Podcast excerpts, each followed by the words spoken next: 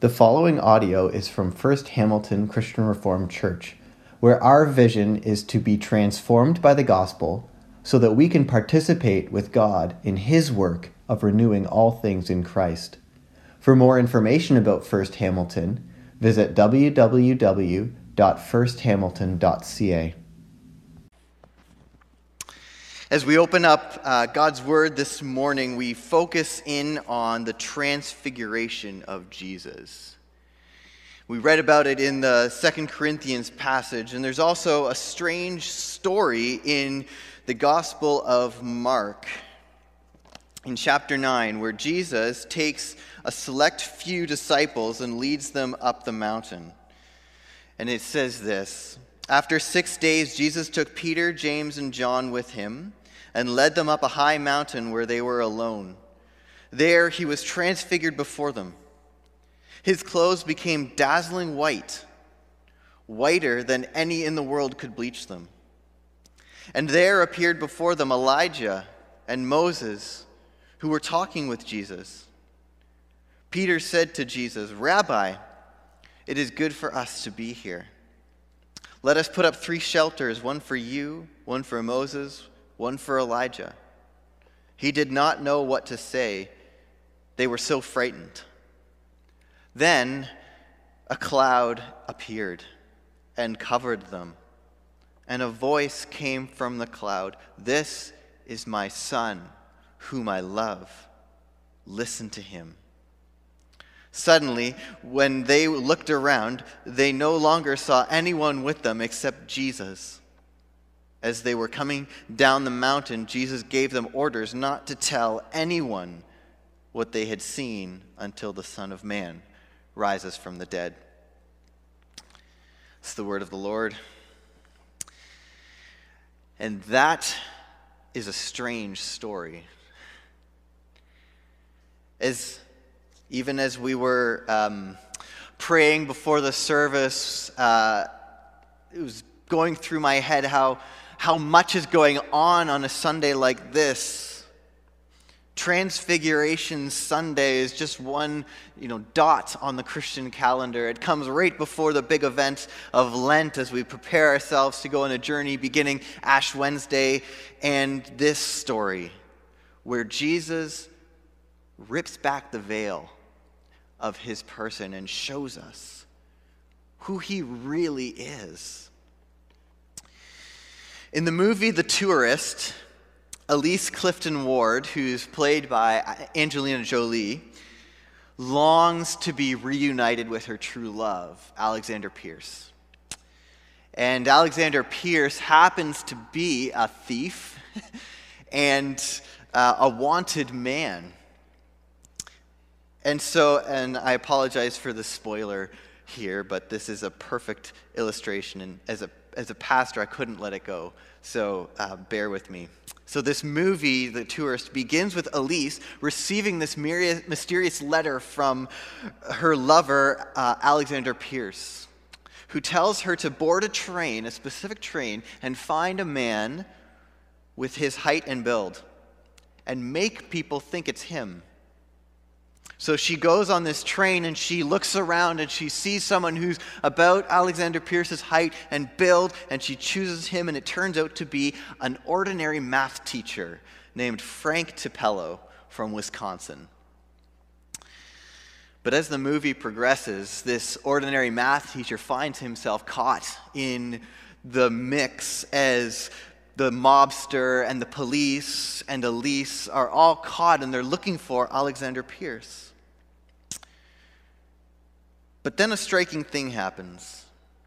Elise, who is looking, longing to be reunited with Alexander Pierce, begins to fall in love with this ordinary tourist.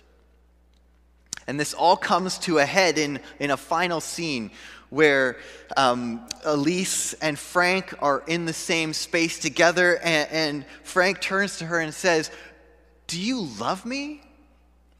Elise responds, I do. Then Frank says, How do you feel about Alexander Pierce these days? And Elise says, I love him too, unfortunately.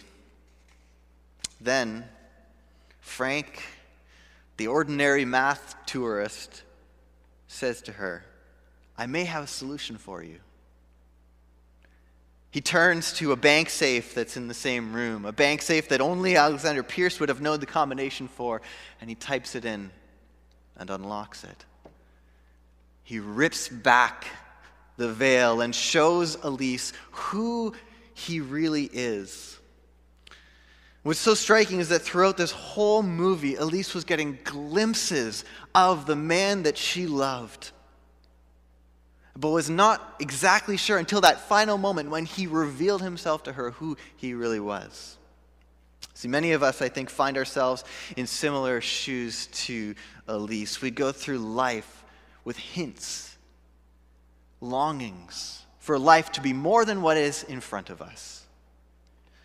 We go through with a constant hum of homesickness, and, and even more accentuated now is the literal homesickness we all feel for this pandemic to be over, for us to be able to hug our kids and grandkids, to travel to see people, to be without the restrictions of lockdown. Or maybe for you, it's homesickness for intimacy intimacy with someone who you haven't found yet and are looking for, or someone who you've recently lost. C.S. Lewis talks about this in his great essay called The Weight of Glory. He's, he calls this homesickness the great and inconsolable secret that we all bear. He says that it, all of these moments in our lives where we, we feel, we long for life to be different, like an itch that we can't quite reach in the middle of our back, it points out to us that we were actually created for something more on that mountain, as Jesus invites Peter and James and John with him, he rips back the curtain and he shows us what that more looks like. He says to them, It's me. I'm the glory of God. I'm the one you've been looking for. I'm the Messiah. I'm the one to scratch the itch. I'm glory. Like Frank the tourist, Jesus rips back the curtain and shows us that he's the one that we're longing for in our midst, right in front of us. But now, okay, glory. That sounds so uninteresting. You know, that sounds so religious. That sounds so boring. Maybe you're sitting there thinking, I don't really care about glory. What is this transfiguration for me? How does it matter to me right now? Well, what I've realized this week is that whether or not we recognize it, we are all chasing glory. And so that's what I want to look at this morning. Just two points for us chasing glory and receiving glory. So, first, chasing glory. If Jesus you know, does reveal his glory to his disciples, then we can learn a little bit about what it is by looking at this story on the mountain. So I just want to read part of it again for us. It says, After six days, Jesus took Peter, James, and John with him and led them up a high mountain where they were alone. And there he was transfigured before them. His clothes became dazzling white, whiter than anyone in the world could bleach them. And there appeared before them Elijah and Moses, who were talking with Jesus. Peter said to Jesus, Rabbi, it's good for us to be here. Let's put up three shelters one for you, one for Moses, and one for Elijah. He did not know what to say, they were so frightened. Then a cloud appeared and covered them, and a voice came from the cloud This is my son, whom I love. Listen to him. Okay, let's just stop there. Did you notice two things about glory in that passage? I think one of them probably stands out more than the other, and so let's look at it first, right? Jesus became dazzling white. Yeah, his clothes became white, whiter than anyone in the world could bleach them. Now, this shouldn't really surprise us. I mean, if you have any knowledge of the Bible, you know that one of the most common ways for God's glory to be shown to us is through whiteness, brightness, purity. When uh, when Moses climbed Mount Sinai and met with God and he came back down, his face reflected that glory. It was a dazzling white. There are many more images of white brightness connected to God's glory in the Bible, and it means purity, perfection, without shame, without guilt. But what's so fascinating is that though this purity is God's, this glory is God's, this perfection is God's. It's actually what we were all created to reflect, right? The Bible teaches us that we were made in God's image and likeness. We were made to reflect and participate in His glory. The Bible tells us that we were made for God's very presence. And you know what this means is that actually we need to be seen as clean and pure. It's, it's hardwired, built into us. It's something we cannot escape and we cannot shake. We're chasing this purity, this perfection in our lives. In Jesus' day, the religious leaders chased this by achieving the law. For them, perfect in the eyes of God was following and abiding by all the rules of the law, making sure all the I's were dotted, the T's were crossed. They were following all 613 commandments. That was what it was about. This is why it's so radical that when Jesus appears on the scene, he comes and he ups the law in the Sermon on the Mount. Famously, you know, he repeats over and over throughout that sermon, he says, You've heard that it was said, now I say to you. And he makes it impossible to look at that law and to justify our purity by trying to do it. I mean, after all, which one of us has never lied or gotten angry are you still under the impression that your works alone can make you pure?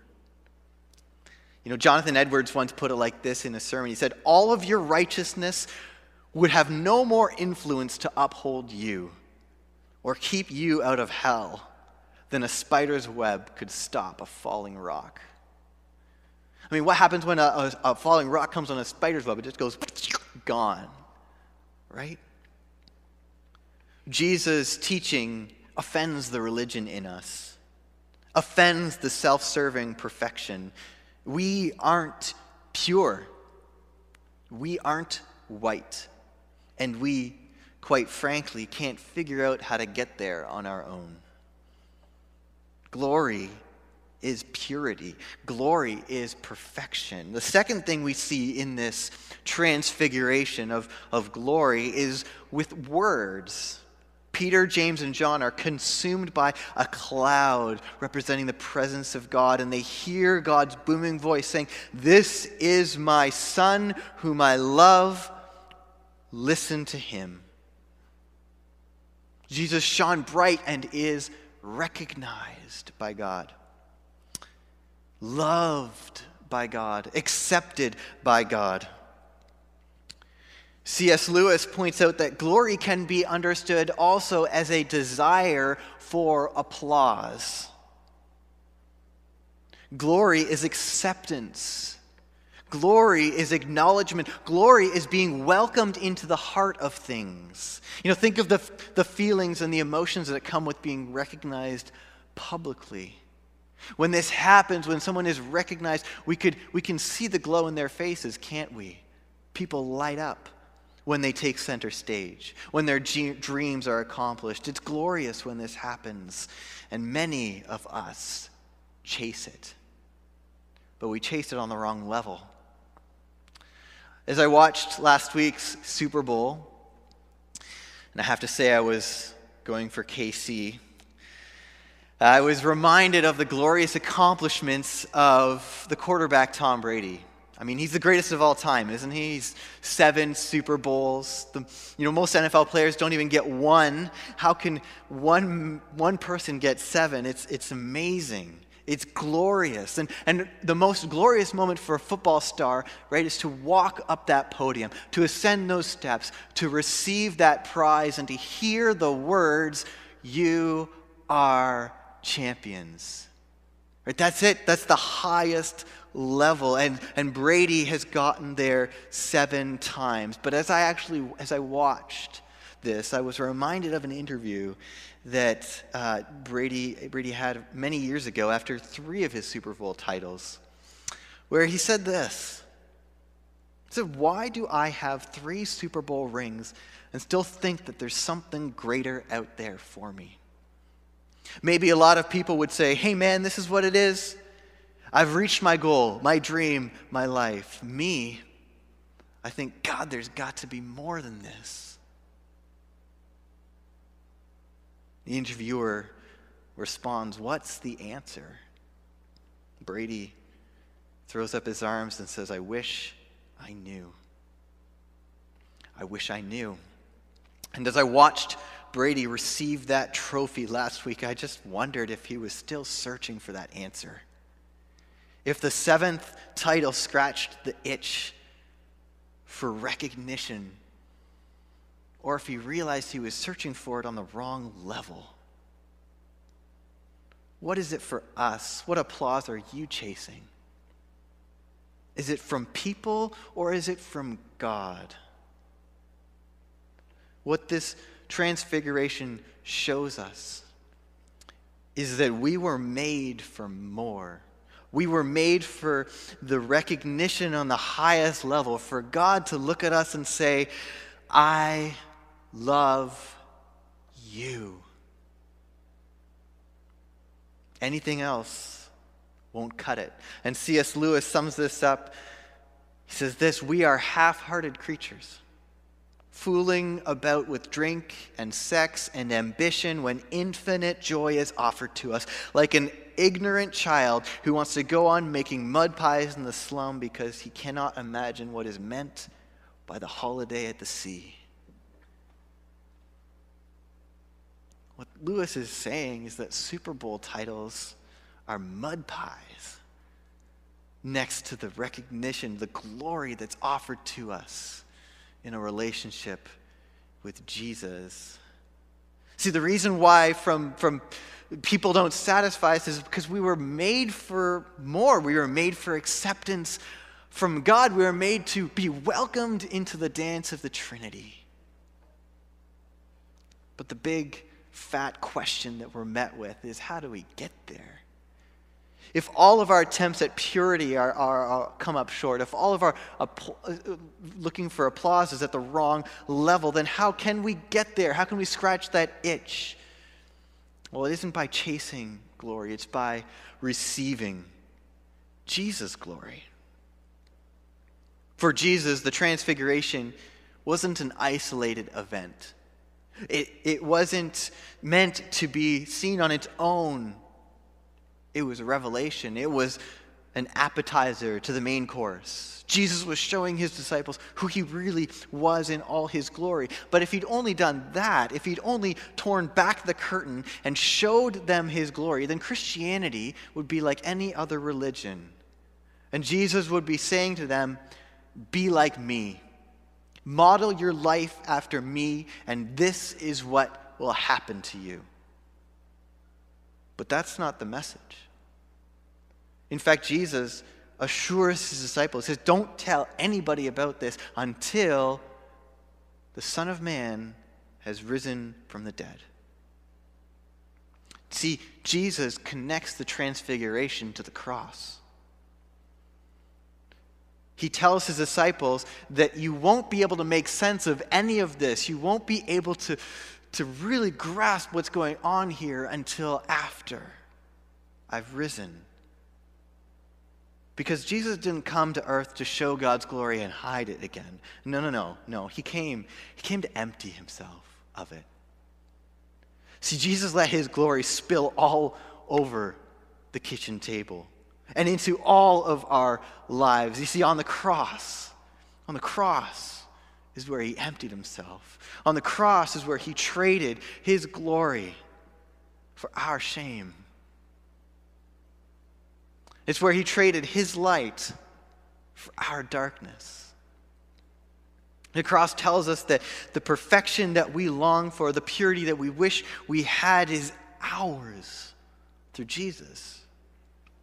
Or the writer of Hebrews tells us that Jesus, who knew no sin, became sin for us. Why? That we may become the righteousness of God, the righteousness, the rightness, the perfection, the purity. It's, it's ours. That means, that means, that means that, like, that the depression that surrounds us is not an eternal thing. That means that the, the porn addiction doesn't get the last word. That means that the constant, you know, day in and day out messing up and screwing up is not what defines us in the eyes of God. It's, it's Jesus, it's Him. Jesus took all of our brokenness, all of our sin, all of our darkness upon Himself when He went to the cross. He traded His light for our darkness. He also traded the recognition and applause from God for silence and rejection. And Jesus famously cried out, My God, my God, why have you forsaken me? It was that moment that he was cast out of the inner circle.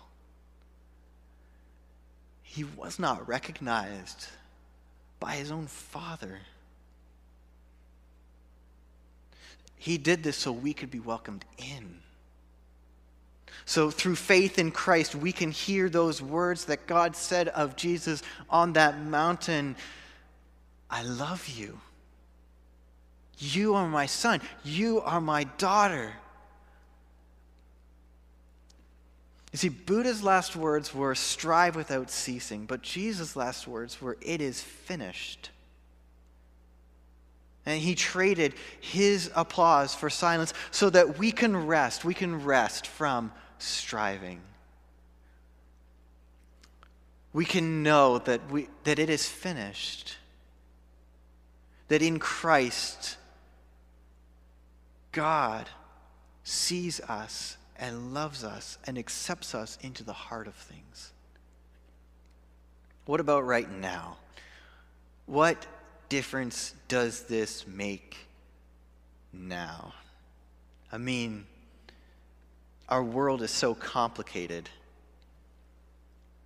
but we know we received the promised Spirit, God's personal presence now, that there is a God at work in each one of us.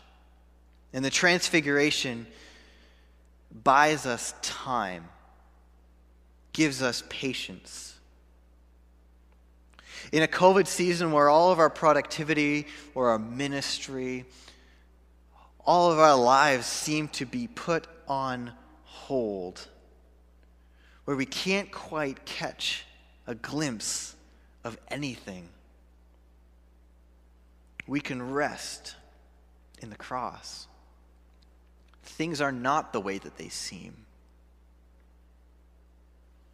The head that once was crowned with thorns is crowned with glory now.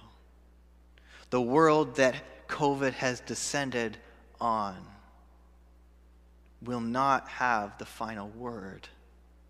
It is finished. So we can rest. We can also ask the question God, what are you inviting us into? What are you inviting me into? Where are you showing me your glory in this season? Where are you challenging me to change, to be purified? What if this season was one where we ascend the mountain and rest in the transfiguration, only to come down as different people?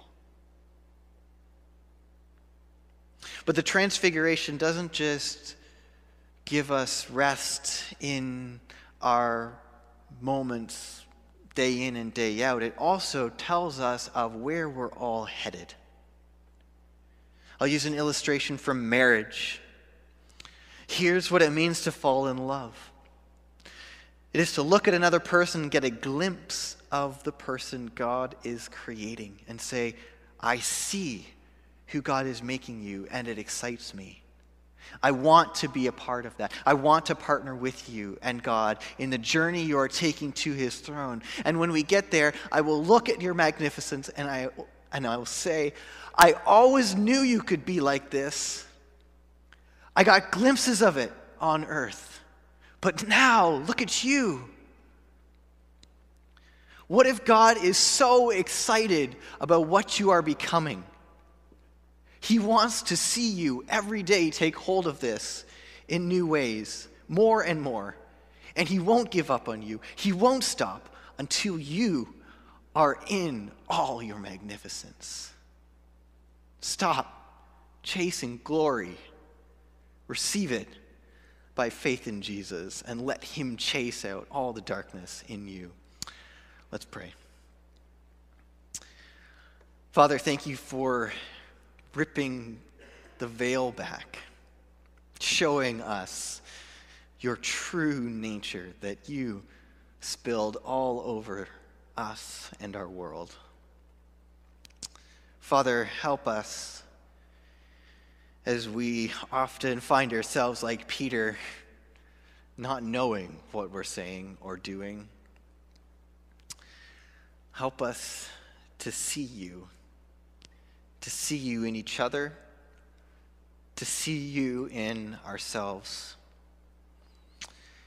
Father, give us uh, grace for uh, each of us when we, when we do fall short of the glory of God. Help us to understand that we are works in progress people, but we are filled with your Spirit that never gives up, that never abandons, and that always, always leads us back to you. In Jesus we pray. Amen.